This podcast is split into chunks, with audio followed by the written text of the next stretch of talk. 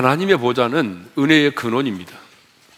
그러므로 하나님의 사람인 우리는 은혜를 받으려면 반드시 은혜의 보좌를 향하여 나가야 됩니다.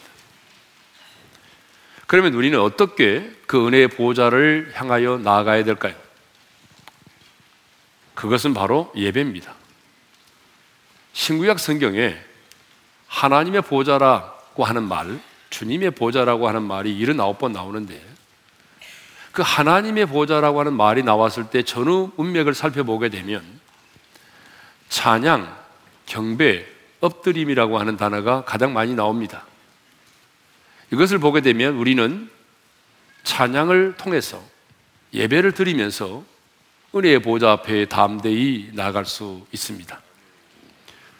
우리 지난 주일에 잠깐 살펴본 것처럼 다니엘이 환상 중에 하나님의 보좌를 보았습니다. 다니엘 7장 9절을 보게 되면 하나님의 보좌에 바퀴가 있었습니다. 그리고 예스겔도 기도 중에 하늘이 열리면서 하나님의 영광의 보좌를 보았는데 그 하나님의 영광의 보좌 주변에 네 생물이 있었고요. 그 네 생물에 보게 되면 그 네 생물의 얼굴을 따라 바퀴가 하나씩 있었습니다. 그게 바로 예수기 1장 15절의 말씀이죠. 한번 읽어볼까요? 시작. 내가 그 생물들을 보니 그 생물들 곁에 있는 땅 위에는 바퀴가 있는데 그네 얼굴을 따라 하나씩 있고 자, 여기 나오는 네 생물들은 무엇을 말한다고 했어요? 천사들을 말한다는 거죠. 그런데 예수기 1장 19절 20절을 보게 되면 놀라운 사실은 내 바퀴가 언제나 내 생물들 천사들과 함께 있었고 내 생물들 천사들은 하나님의 영이 인도하는 대로 따라 움직였다는 것입니다. 여러분, 왜 하나님의 보좌에 바퀴가 있습니까? 하나님이 부르시는 영인 천사인 내 생물들에게 왜 바퀴가 있을까요? 바퀴는 고정하기 위해서 있는 것이 아니라 움직이도록 하기 위해서 있는 것입니다. 무슨 말입니까? 하나님의 보좌는 고정되어 있지만 때로는 공간을 초월하여 하나님께서 우리 가운데 그 보좌를 펴시고 좌정하실 수 있다는 얘기죠. 그러니까 지금 우리가 이곳에서 영과 진리로 하나님을 예배하기 시작하면 영이신 하나님께서 공간을 초월하여 우리 앞에 보좌를 펴시고 우리의 드리는 찬양과 경배를 받으신다는 얘기입니다. 그러니까 하나님의 보좌는 저 은하수 세계에 멀리 있는 것이 아니라 영적으로 보면 지금 하나님을 예배하고 기도하는 이 시간 우리 앞에 그 하나님의 은혜의 보좌가 있다는 것입니다. 그러므로 예배란 하나님의 보좌 앞으로 나아가서 그 보좌에 앉으신 하나님께 영광과 존귀와 찬양을 드리는 것이 바로 예배입니다. 그리고 우리는 이 예배를 통해서 그 은혜의 보좌 앞으로 나아갈 수 있습니다. 그러면 이제 은혜의 보좌 앞으로 나아가는 두 번째 길은 뭘까요? 은혜의 보좌 앞으로 나아가는 또 하나의 길은 그것은 바로 기도입니다. 뭐라고요? 기도의 기도. 우리는 기도를 통해서 은혜의 보좌 앞으로 나아갈 수가 있습니다. 하나님의 자녀된 우리는 어디서든지 언제든지 내가 기도하고 있는 그 장소와는 상관없이 기도하는 그 자리가 바로 하나님의 보좌 앞입니다. 그리고 그 자리가 바로 은혜의 자리입니다. 여러분이 어디에서든지 간에 무릎을 꿇고 여러분이 기도를 시작하면 그 자리가 바로 은혜의 자리가 된다는 것이죠. 우리는 왕 같은 제사장으로서 은혜의 보좌 앞에 나아가 담대히 하나님 얼굴을 구하며 기도할 수 있기를 바랍니다. 자, 오늘 본문을 보게 되면 다윗이 그렇게 기도를 했습니다. 2절의 말씀을 읽겠습니다. 다 같이요. 내가 주의 지성소를 향하여 나의 손을 들고 주께 부르짖을 때에 나의 간구하는 소리를 들으소서 여러분 지금 다윗이 기도하고 있는 모습을 한번 생각해 보십시오. 어떻게 기도하고 있습니까? 지성소를 향하여 손을 들고 부르짖어 기도하고 있습니다.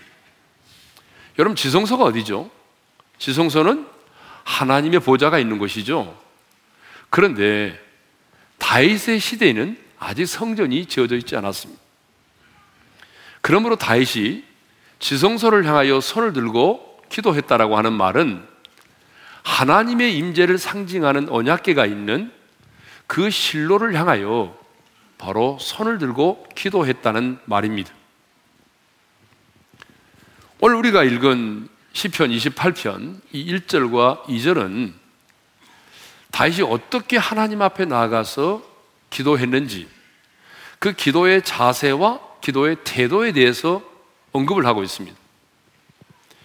기도의 내용이 참 중요하죠. 그러나 여러분 기도의 내용 못지않게 중요한 것이 기도하는 자의 태도입니다.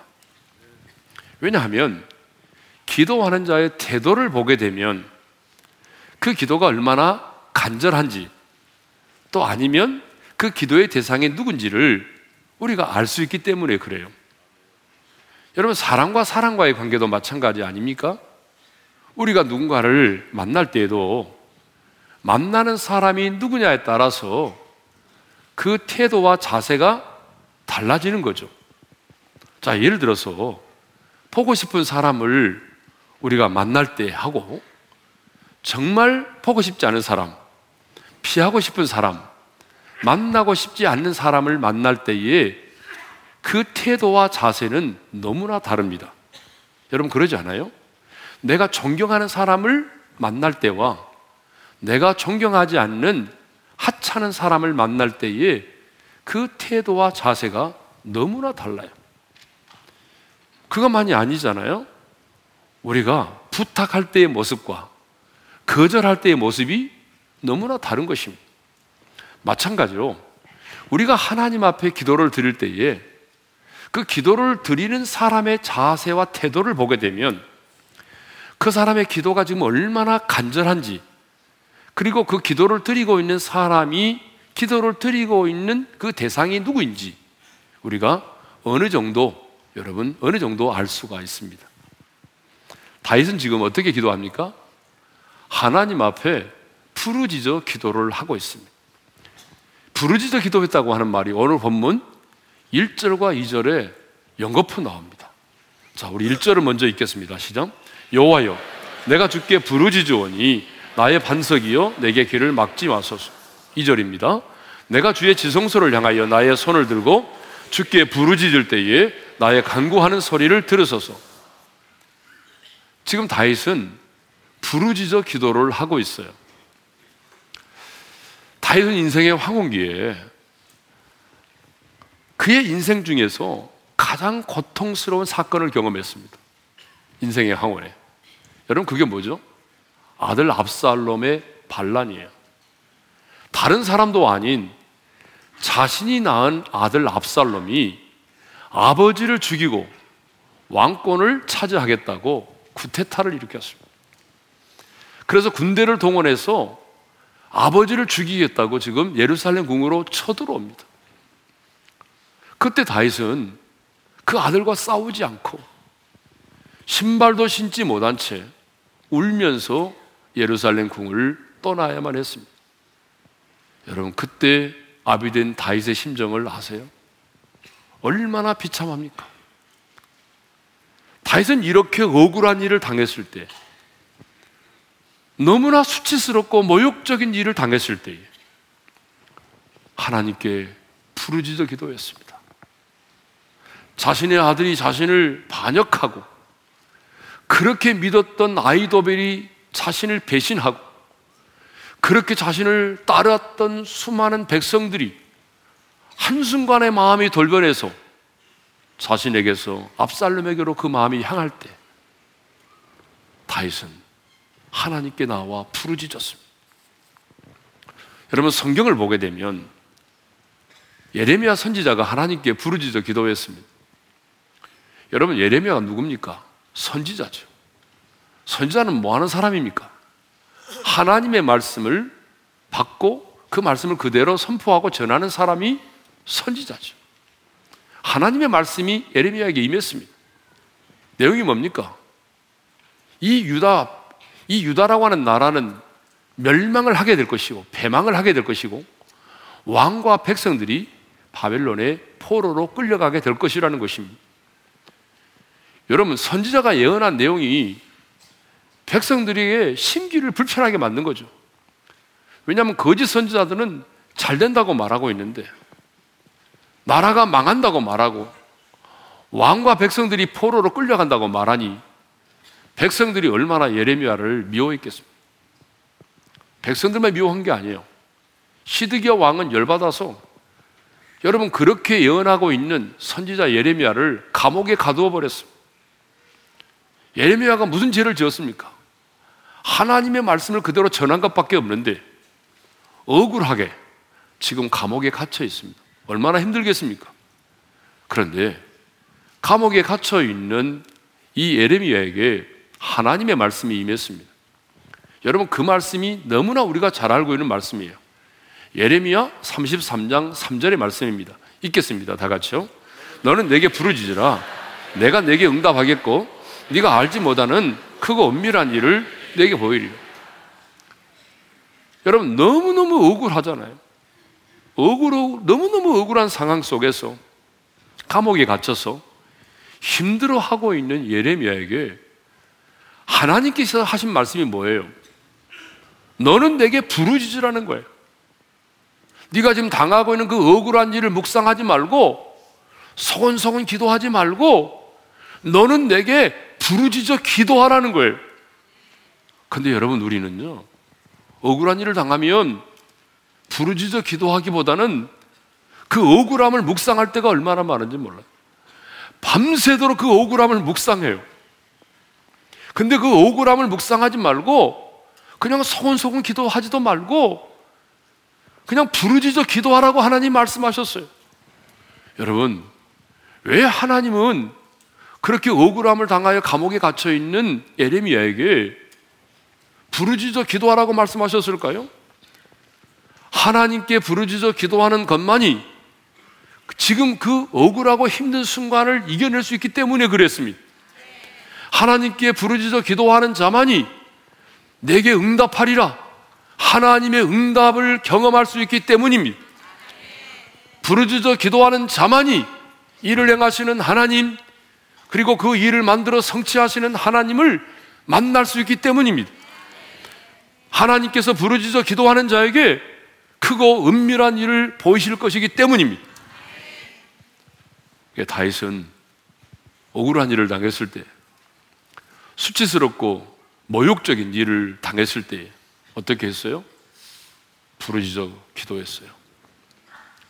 에레미야도 억울한 일을 만났을 때 하나님은 부르짖어 기도하라고 말씀하셨습니다.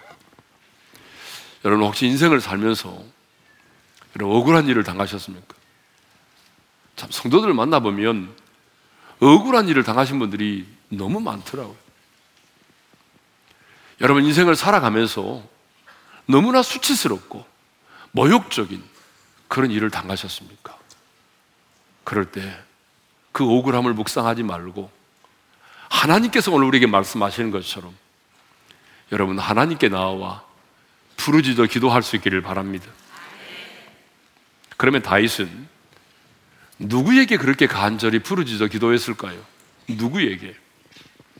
1절 상반절의 말씀을 우리 한번 읽도록 하겠습니다. 시작. 여호와여 내가 주께 부르짖으니 나의 반석이요 내게 길을 막지 마소서. 여호와 하나님, 그분이 누구요? 약속을 지키시는 신실하신 하나님이죠. 여호와 하나님께 기도했는데 다윗은 그 여호와 주를 뭐라고 말하냐면 나의 반석이여라고 불렀다는 것입니다. 나의 반석이요. 우리 한번 따라서 합시다. 나의 반석이요. 자신의 목숨이 위협을 받고 있는 그 절박한 이기 상황 속에서 다윗은 하나님을 나의 반석이여라고 부르고 기도했어요. 10편 18편 2절도 보게 되면 다윗은 여호와는 나의 반석이시오라고 고백을 했습니다. 여러분, 우리는 하나님을 굉장히 추상적으로 그리고 고상하게 표현하려고 할 때가 참 많습니다. 그런데 유대인들은 하나님을 표현할 때에 추상적으로 표현하지 않습니다. 유대인들은 사실적으로 표현했어요. 하나님을 표현할 때에 추상적으로 표현하지 않고 그들은 늘 사실적으로 표현했어요. 자신들의 삶에서 보고 느끼고 경험하는 것들을 통해서 하나님을 표현했어요. 그래서 다윗도 하나님을 늘 얘기할 때마다 그 하나님을 이렇게 표현했죠. 하나님은 나의 방패, 나의 요새, 나의 피할 바위, 나의 산성, 그리고 구원의 깃발, 그리고 구원의 뿔, 뭐 이런 식으로 사실적으로 하나님을 표현했어요. 그래서 오늘 본문도 보게 되면 지금 하나님을 다윗은 뭐라고 말하죠? 나의 반석이여라고 말합니다. 여러분 이 반석이라는 말의 의미가 뭘까요? 반석이라는 말의 의미는 반석은 흔들리지 않습니다. 반석은 변함이 없어요. 여러분 그러죠? 제가 몇 년 전에 집회를 가면서 고향을 잠깐 들렸어요. 근데 여러분, 너무나 많이 변했어요. 집들도 다 변했어요. 예. 집들도 변했고요. 도로도 변했어요. 뭐 도로가 얼마나 잘나 있는지 몰라요. 예. 그 시골 도로도 다 아스팔트 다 났어요. 들판도 변했어요. 여러분, 들녘도 변했더라고요. 예전에는 뭐 주로 벼농사, 밭농사 많이 지었는데 지금은 시골에 가보니까 여러분 뭐 하우스가 많이 있어요. 특수 작물들을 재배를 많이 하는 것 같아요. 그러니까 들판도 많이 변했고 사람도 많이 변했고 그런데 변하지 않는 게 있었어요. 제가 어릴 때 소풍도 가고 자주 가서 뛰놀았던 그 뒷산의 큰 바위는 변하지 않았어요. 그 바위는 지금도 변함이 없어요. 여러분 그렇습니다. 여러분 반석이 뭐예요? 반석은 변하지 않는 거예요. 반석은 여동치 않아요. 반석은 흔들리지 않아요. 근데 지금 다윗은 하나님을 나의 반석이라고 부릅니다. 그런데 여러분 사람들은 어떻습니까? 사람들은 흔들립니다. 인생의 풍랑을 만나면 사람들이 흔들립니다. 여러분 돈 앞에서 사람들이 흔들립니다. 인기와 명예 앞에서 사람들은 막 흔들립니다. 예? 얼마나 많은 사람들이 흔들립니까? 예? 또 사람들은요, 변하죠. 의리를 말하면서도, 의리를 말하면서도 결정적인 순간이 되면 언제 그랬느냐는 듯이 여러분 배신합니다. 어려운 일을 당하면 누구 때문이라고 말하면서 배신을 하잖아요. 사람들은 이렇게 늘 흔들리고 변하죠. 그러므로 여러분 사람을 의지하지 마십시오. 여러분 사람은요 의지하면 안 돼요. 사람은 내가 사랑해야 될 대상이고 내가 용서를 해야 될 대상이지 사람은 내가 의지할 대상이 아닙니다. 그래서 하나님은요 끊임없이 우리에게 말씀하십니다. 뭐라고 말씀하시냐면 사람을 의지하지 말라. 인생을 의지하지 말라고 말씀하고 있어요. 자, 한번 읽어보겠습니다. 이사야 2장 22절입니다. 시작. 너희는 인생을 의지하지 말라. 10편 146편 3절도 있겠습니다. 시작. 도림이 없는 인생도 의지하지 말지니. 이렇게 우리 하나님은 우리에게 말씀하십니다. 사람 의지하지 마라. 도림이 없는 인생도 의지하지 말라. 여러분, 그렇습니다. 사람을 의지하면 여러분, 우리가 실족할 수밖에 없어요. 왜? 사람은 변하니까요. 사람은 흔들리니까. 네? 특별히 여러분 주의 종으로 부르심을 입은 목회자는 사람을 의지하면 지약입니다. 사람을 의지하면 이것은 지약이에요. 네? 그래서 우리는 사람은 내가 의지할 대상이 아니고 사람은 내가 사랑하고 용서해야 할 대상입니다. 우리 옆 사람과 인사를 이렇게 하겠습니다. 사람 의지하지 맙시다. 예. 사람을 의지하면 안 돼요. 네. 우리 하나님은 반석이신 하나님이십니다. 그러므로 우리 하나님은 흔들리거나 변함이 없습니다.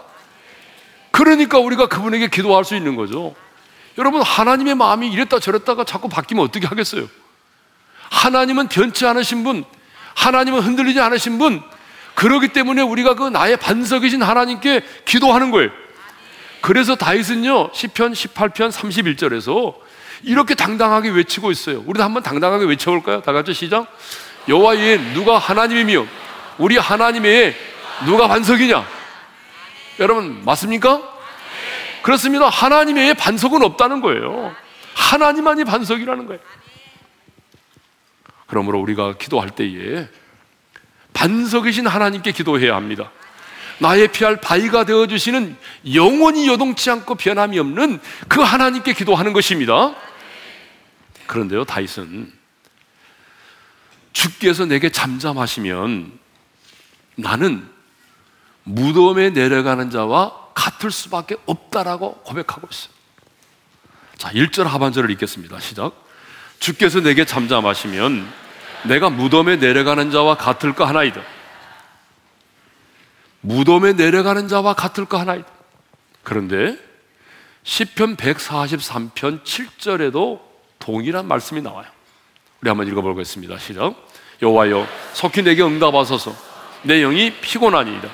주의 얼굴을 내게서 숨기지 마소서. 내가 무덤에 내려가는 자 같을까 두려워하나이다. 무덤에 내려가는 자 같을까 두렵다는 거예요. 여러분 무덤이 뭐예요? 음부예요. 무덤이 뭐예요? 참담한 죽음이에요. 그러니까 무덤에 내려가는 자 같다는 말은 무슨 말이죠? 내가 죽은 자처럼 죽은 자 같이 된다는 거예요. 그러니까 주님께서 오늘 나의 기도에 응답하지 않으시면 주님께서 오늘 나의 기도에 이 부르짖는 기도에 주님께서 잠잠하시면 내 자신의 처지가 뭐가 된다는 거예요? 무덤에 내려가는 자와 같다는 거예요. 무슨 말입니까? 내가 살아있지만 살아있는 게 아니라는 거예요. 다윗은 전쟁터에서 여러분 수많은 사람들이 칼에 맞고 창에 맞았어 쓰러져 죽어가는 모습을 보았어요. 그 시체가 버려져서 썩어져 가는 걸 무수히 봤어요. 그런데 하나님께서 응답해 주시지 않으면 내 자신이 그런 존재가 되어버린다는 거예요. 하나님께서 오늘 내 기도를 들어주시지 않으면 자신의 처지가 꼭 그렇게 될 수밖에 없다는 무덤에 내려가는 자. 내가 살아있지만 내가 살아있는 자가 아니라는 무슨 말입니까? 그만큼 기도의 응답이 필요하다는 얘기죠. 여러분 이것을 보게 되면 다윗의 기도는 정말 간절했습니다. 다윗의 기도는 정말 간절했어요. 그런데 오늘 우리는 어떻습니까? 오늘 우리는 뭐 들어주시면 좋고 뭐 안 들어주셔도 뭐 무방하다는 그런 마음으로 기도를 하잖아요. 그러니까 우리의 기도가 간절함이 없는 거예요. 네?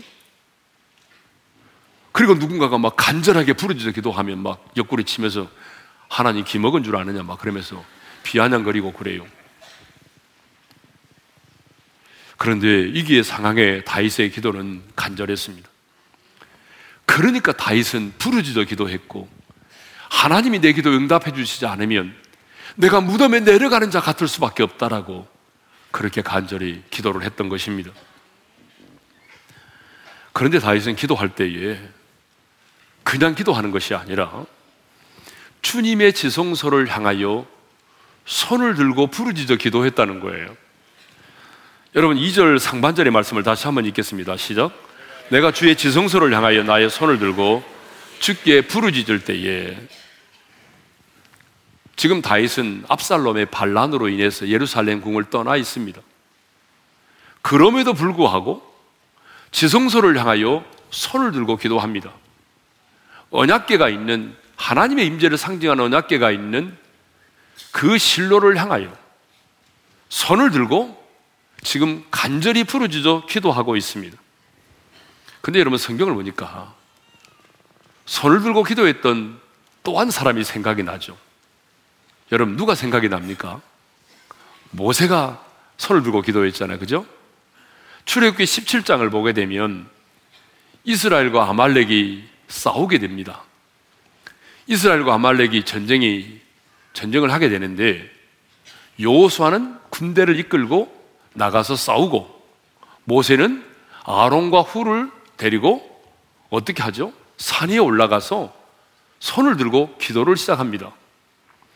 근데 진짜 희한한 것은 뭐냐면 모세가 이렇게 손을 들고 기도를 하잖아요. 그러면 이스라엘이 이기고요. 모세의 손이 피곤해서 이렇게 내려오면은 여지없이 또 아말렉이 이기는 거예요. 여러분 산 위에서 내려다 보니까 지금 전쟁의 상황을 훤히 들여다볼 수 있어요. 몇 번 시도해 봤겠죠. 손을 들면 어 이기네. 내려오면 또 치네. 예. 그래서 같이 올라갔던 아론과 훌이 모세의 손이 피곤하여 내려오지 않도록 하기 위해서 한 사람은 오른쪽에 한 사람은 왼쪽에서 그 모세의 손이 내려오지 않도록 붙들어주는 역할을 했습니다.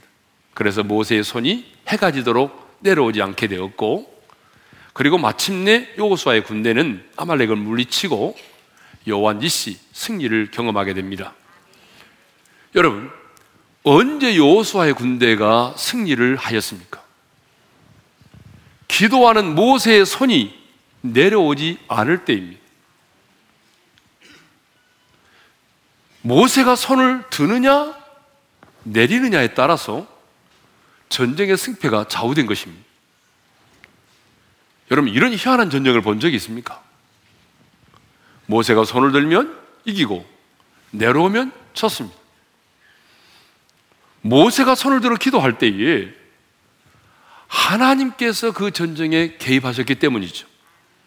자, 모세는 이 전쟁에 승리한 이후에 재단을 쌓고 여호와 니시라고 불렀습니다. 15절 읽겠습니다. 시작.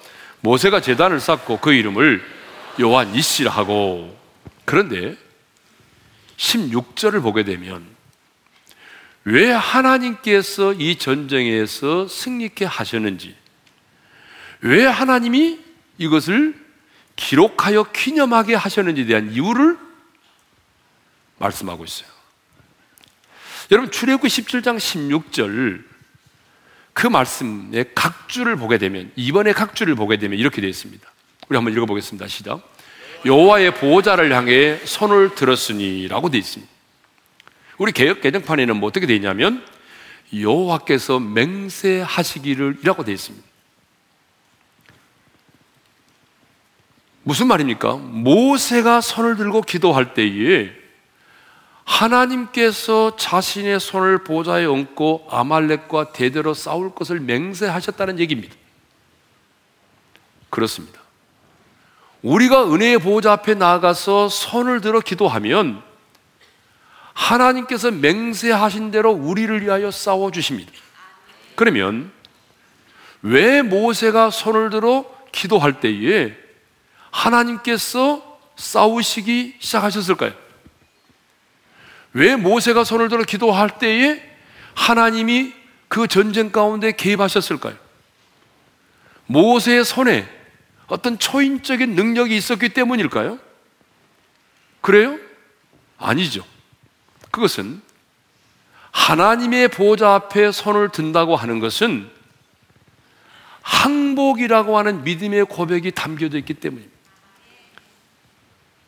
하나님께서 지금 모세가 손을 들면 이기고 손을 내리면 졌다라고 하는 것을 통해서 우리에게 지금 말씀하시고자 하는 게 있어요. 여러분 성경을 보게 되면 기도의 자세는 여러 가지예요. 우리가 꼭 손을 들고 해야만이 하나님 우리 기도를 들으시는 거 아니잖아요. 엎드려서도 기도하고 무릎 꿇고도 기도하고 얼굴을 자기 무릎 사이에 놓고도 기도하고 벽을 향하여서 기도하고 그때마다 하나님은 기도를 들으셨어요. 그런데 하나님은 이 모세가 기도하는 이 기도의 태도와 자세를 통해서 오늘 우리에게 주시고자 원하시는 메시지가 있다는 거예요.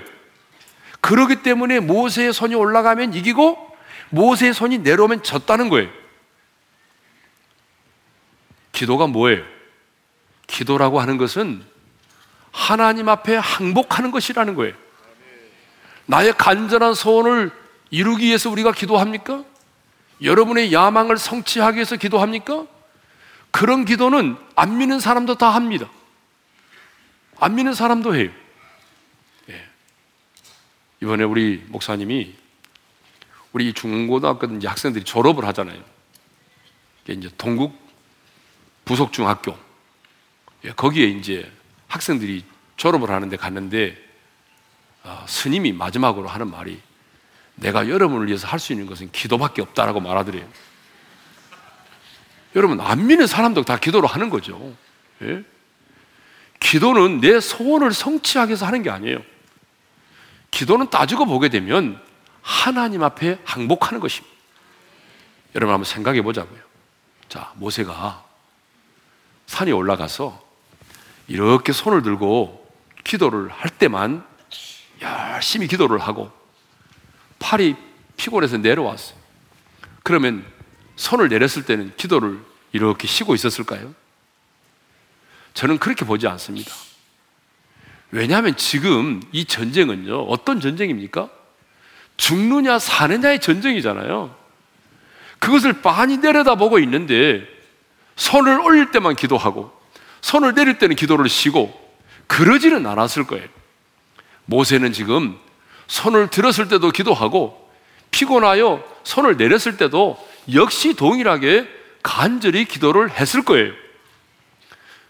그럼에도 불구하고 모세의 손이 올라가면 모세의 손이 올라가면 이스라엘이 이기고 모세의 손이 내려오면 아말렉이 이겼습니다.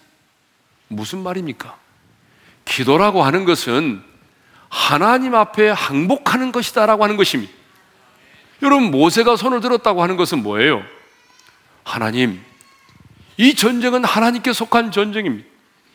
우리의 힘으로는 죽었다 깨어나도 아말렉을 이길 수가 없습니다. 하나님께서 도와주시지 않으면 우리는 아무것도 할 수가 없습니다. 여러분, 이런 믿음의 고백으로 손을 들었다는 거죠. 여러분, 이러한 신앙의 고백으로 은혜의 보좌를 향하여 손을 들고 부르짖어 기도했습니다. 그러자 하나님께서 일하시기 시작하셨어요.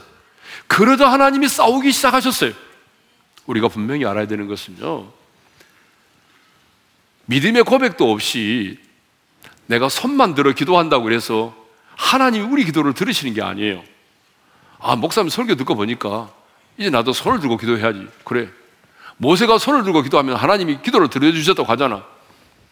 그래서 여러분들이 신앙의 고백도 없이 손을 들어 기도한다고 해서 하나님이 여러분의 기도를 들어주실 것 같아요?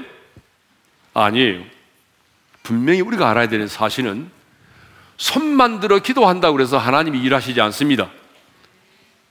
우리의 마음과 손이, 우리의 믿음과 우리의 손이 함께 하늘에 계신 하나님께 들려져야 한다는 것이죠. 이것을 보여주는 말씀이 성경에 있더라고요. 예레미야 예가 3장 41절입니다. 읽겠습니다. 다 같이요. 마음과 손을 아울러 하늘에 계신 하나님께 들자. 그러니까 우리가 어떻게 하나님께 손을 들어야 된다는 거예요. 우리의 마음과 손이 아울러 함께 하나님께 손을 들어야 된다는 것입니다. 은혜의 보호자 앞에서 진실한 신앙의 고백을 가지고 손을 들고 기도해야 한다는 것입니다. 여러분 바리새인들을 보십시오. 바리새인들은요 사람들 앞에 나는 기도하는 사람이다 이걸 보여주기 위해서 얼마나 그들은 손을 들고 기도를 했습니까? 그렇지만 바리새인들이 그토록 손을 들고 기도했지만 어떤 일도 일어나지 않았어요. 왜? 마음은 하나님과 멀리 떠나 있으면서 사람들에게 내가 이렇게 기도하는 사람이다라고 하는 모습을 보여주기 위해서 손을 들었기 때문이죠. 자, 모세는 아말렉과 싸울 때에 여호와의 보호자를 향해 손을 들어 기도했습니다. 오늘 본문도 보게 되면 다윗도 그런 이급한 상황을 만났을 때 수치스럽고 모욕적인 일을 만났을 때 지성소를 향하여 손을 들고 부르짖어 기도했습니다. 그렇다면 이제 저와 여러분도 은혜의 보호자 앞에서 거룩한 손을 들어 기도해야 되지 않겠습니까? 여러분 우리도 그렇게 기도해야 되지 않겠습니까? 주님, 내게는 아무 힘과 능력이 없습니다. 주님께서 싸워주시지 않으면 저는 이 전쟁에서 승리할 수가 없습니다. 주님께서 응답해 주시지 않으면 저는 무덤에 내려가는 자와 같습니다. 내게는 선을 행할 만한 능력도 없습니다. 주님 도와주지 않으면 나는 아무것도 할 수 없습니다. 여러분, 이러한 믿음의 고백으로 손을 들어 기도할 수 있기를 바랍니다. 우리가 이렇게 하나님 앞에 항복하는 믿음의 고백을 가지고 거룩한 손을 들어 기도할 때에 하나님께서 반드시 우리의 기도를 들으시고 역사하실 것입니다. 그러므로 여러분, 기도의 현장에서 승리하시기를 주님의 이름으로 축원합니다.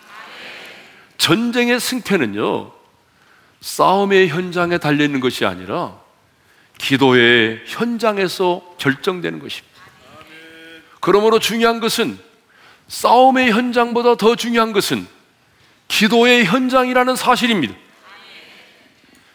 우리 예수님도 겟셋만에라고 하는 기도의 현장에서 승리하셨기 때문에 골고다의 언덕이라고 하는 그 십자가의 현장에서도 승리할 수 있었던 것입니다. 예? 그런데 우리는 기도의 현장이 없이 우리의 삶의 일터에서 승리하려고 한다는 것입니다. 기도의 현장에서의 승리 없이 내 힘과 내 노력만을 가지고 승리하려고 한다는 거죠. 여러분 기억하십시오. 기도의 현장이 있어야 합니다. 기도의 현장에서 승리해야 여러분 우리의 삶의 현장에서 승리합니다.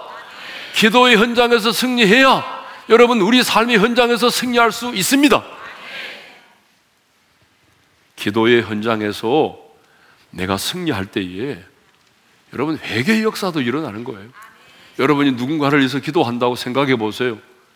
내가 그 기도의 현장에서 그 사람의 이름을 부르고 그 사람을 내 마음에 품고 간절히 기도하고 부르짖어 기도할 때에 그 현장에서 내 기도가 하나님 앞에 상달되어야 여러분 내가 기도하고는 그 사람이 어느 날 어느 순간에 애통하며 회개하는 역사가 일어난다 그 말입니다. 내가 기도의 현장에서 부르짖어 내가 기도해야만이 여러분 어떤 사람의 마음도 열려지게 되는 것입니다. 누군가를 위해서 기도할 때 아무리 강팍한 사람일지라도 내가 기도의 현장에서 승리하면 여러분 어느 순간에 그 사람의 마음도 열려질 줄로 믿습니다. 내가 간절히 부르짖어 손을 들고 기도하면 사탄의 경관이 무너질 것이고 무너진 것들이 회복되는 역사가 일어날 것입니다. 그러므로 여러분 기도의 현장에서 승리할 때에 하나님께서 우리 가운데 행하시는 일을 보게 되는 것입니다. 그러므로 여러분 기도의 현장에서 승리하십시다. 우리 옆 사람과 인사합시다. 기도의 현장에서 승리합시다. 예? 다윗은 인생의 이기를 만났을 때 너무나 수치스럽고 모욕적인 일을 만났을 때 억울한 일을 당했을 때 은혜의 보좌를 향하여 나아갔습니다. 그리고 손을 들고 기도했습니다. 모세도 아말렉과 싸울 때에 거룩한 손을 들어 기도했습니다. 그러므로 우리도 지금 하나님의 보좌를 향하여 우리의 거룩한 손을 들어 간절히 부르짖어 기도할 수 있기를 바랍니다. 모든 기적은 기도의 현장에서부터 시작됩니다. 따라서 합시다. 모든 기적은 기도의 현장에서 시작된다. 여러분 꼭 기도의 현장에서 승리하셔서 여러분의 삶의 현장에서 승리할 수 있기를 주님의 이름으로 축원합니다. 자, 하늘의 문을 여서서 기도의 향기가 하늘에 닿으니 이 찬양을 드릴 텐데요. 여러분, 이 찬양은 앉아서 부르기는 너무 죄송한 찬양입니다. 다리가 너무 힘드신 분은 앉아 계시고, 그렇지 않으신 분들은 다 같이 일어나셔서 가볍게 두 손을 들고서 우리 은혜의 보좌 앞에서 하나님을 예배하고 기도할 수 있기를 원합니다.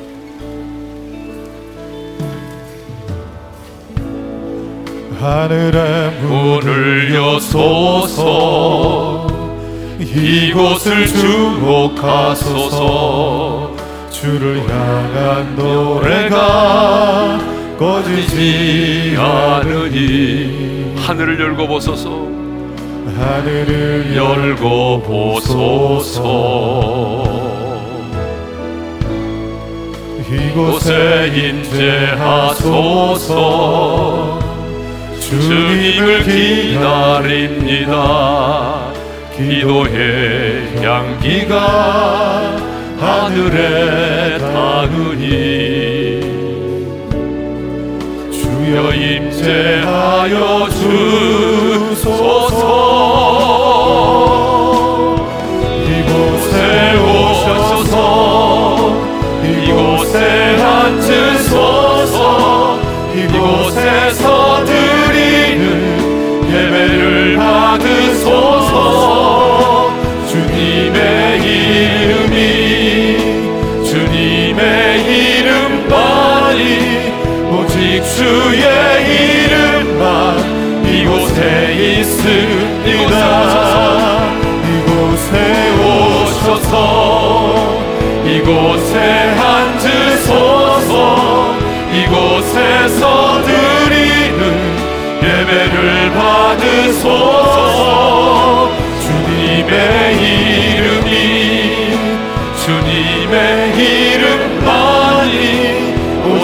주의 이름만 이곳에 있습니다 자, 우리 한번 눈을 감고 주신 말씀 마음에 새기면서 한번 기도합시다. 다윗은 기가 막힌 일을 당했어요. 너무나 억울한 일을 당했어요. 너무나 수치스럽고 모욕적인 일을 당했어요. 그때에 억울함을 묵상하지 않고 하나님의 보좌를 향하여 손을 들고 부르짖어 기도했습니다. 다윗의 기도는 간절했습니다. 하나님, 하나님께서 내 기도에 귀를 기울여 주시지 않으면 하나님이 내 기도에 잠잠하시면 나는 무덤에 내려가는 자와 같을까 두렵습니다. 살아있지만 살아있는 자가 아니라는 거예요. 그러니까 하나님께서 내 기도를 반드시 들어주셔야만 한다는 거예요. 예레미야도 억울한 일을 당했을 때 부르짖어 기도했어. 손을 들고 기도했습니다. 여러분 모세도 손을 들었습니다. 하나님께서 주시는 메시지가 뭡니까? 기도는 항복하는 거라는 거예요. 여러분의 소원과 성취를 위하여 하는 것이 기도가 아니라는 거예요. 하나님 앞에 항복당하는 게 기도입니다. 하나님, 내 힘으로는 싸울 수가 없습니다. 내 힘으로는 이길 수가 없습니다. 내게는 일어날 만한 힘도 없습니다. 주님이 도와주지 않으면 나는 아무것도 할 수 없습니다. 이 믿음의 고백이 손을 드는 거라는 거예요. 그렇다면 여러분 이 시간 우리도 그 은혜의 보좌 앞에서 우리의 거룩한 손을 들고 항복하는 마음을 가지고 주님 내게는 아무 힘이 없습니다. 주님이 도와주지 않으면 나는 일어설 수가 없습니다. 주님이 싸워주지 않으면 나는 이 전쟁에서 승리할 수가 없습니다. 주님이 잠잠하신다면 나는 무덤에 내려가는 자가 될 수밖에 없습니다. 주여 내가 이 기도의 현장에서 승리하기를 원합니다. 이 시간 나같이 우리 거룩한 두 손을 가볍게 들고 은혜의 보좌를 향하여 주여 한번 외치고 우리의 반석이 되신 하나님께 우리 기도를 하겠습니다. 주여 한번 외치고 기도하십시다. 주여! 할렐루야! 하나님 아버지 감사합니다. 하나님 아버지 억울한 일을 당했을 때 수치스럽고 모욕적인 일을